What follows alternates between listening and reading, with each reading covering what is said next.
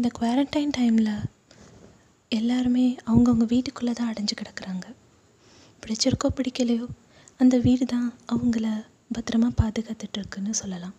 ஆனால் இந்த கதையில் அந்த வீடு தான் ஒரு பொண்ணுக்கு மென்டல் ஸ்ட்ரெஸ் ஏற்படுறதுக்கான ஒரு மிகப்பெரிய காரணமாகவும் இருக்குது சரி வேண்டவே வேண்டாம்.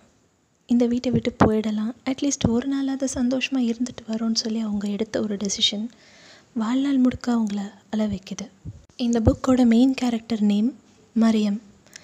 இவங்க ஜஸ்ட் ஒரு ஃபிஃப்டீன் இயர்ஸ் ஓல்டு சில சுச்சுவேஷன்ஸ்னால சின்ன வயசுலேயே கல்யாணமாகி போக வேண்டிய மாதிரி ஆயிருக்கும். சைல்டு மேரேஜ் பேரண்ட்ஸ் கூட சந்தோஷமாக இல்லாத மாதிரியும் சரி மேரேஜ்க்கு அப்புறமா சந்தோஷமாக இருப்போம் அப்படின்ற மாதிரி நினச்சா மிஸ்கேரேஜ் இந்த மாதிரி விஷயங்கள்னால அவங்களுக்கு லைஃப்பில் இனிமேல் எப்போவுமே சந்தோஷமே இல்லைன்ற மாதிரி ஆகிடுது பல வருஷம் ஆகியும் அவங்களுக்கு குழந்த பிறக்கலைன்ற ஒரு காரணத்துக்காக அவங்க ஹஸ்பண்டை விட ஆல்மோஸ்ட் டுவெண்ட்டி ஃபைவ் இயர்ஸ் வயசு கம்மியான இன்னொரு பொண்ணை அவளுக்கு கல்யாணம் பண்ணி வைக்கிறாங்க.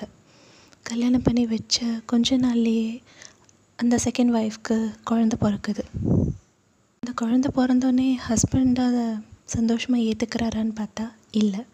அது ஒரு பெண் குழந்தை அப்படின்றதுனால ரொம்ப அந்த செகண்ட் ஒய்ஃபையும் போட்டு டார்ச்சர் பண்ணுறாரு அந்த மாதிரி டார்ச்சர் பண்ணும்போது மரியம்க்கு அவங்களையே தெரியாமல் இந்த பொண்ணு மேலே ஒரு தாய் பாசம் ஏற்படுது.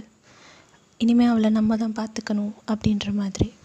ஸோ இந்த தாய் பாசத்தால் அவங்க அந்த இன்னொரு பொண்ணுக்காக என்னென்ன தியாகங்கள் செஞ்சாங்க? இந்த மாதிரி ஒரு கதை தான்.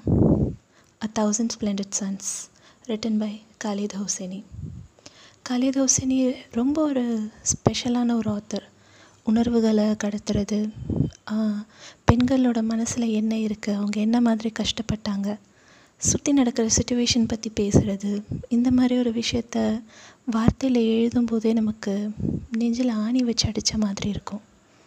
அந்த அளவுக்கு ஒரு வலி மிகுந்த இதையும் அழகான வார்த்தைகளில் எழுதி நம்மளை கண்ணீர் சிந்த வச்சிருவார். இந்த புக்கை நான் கண்டிப்பாக எல்லாருக்கும் ரெக்கமெண்ட் பண்ணுறேன் இட்ஸ் அ மஸ்ட் ரீட்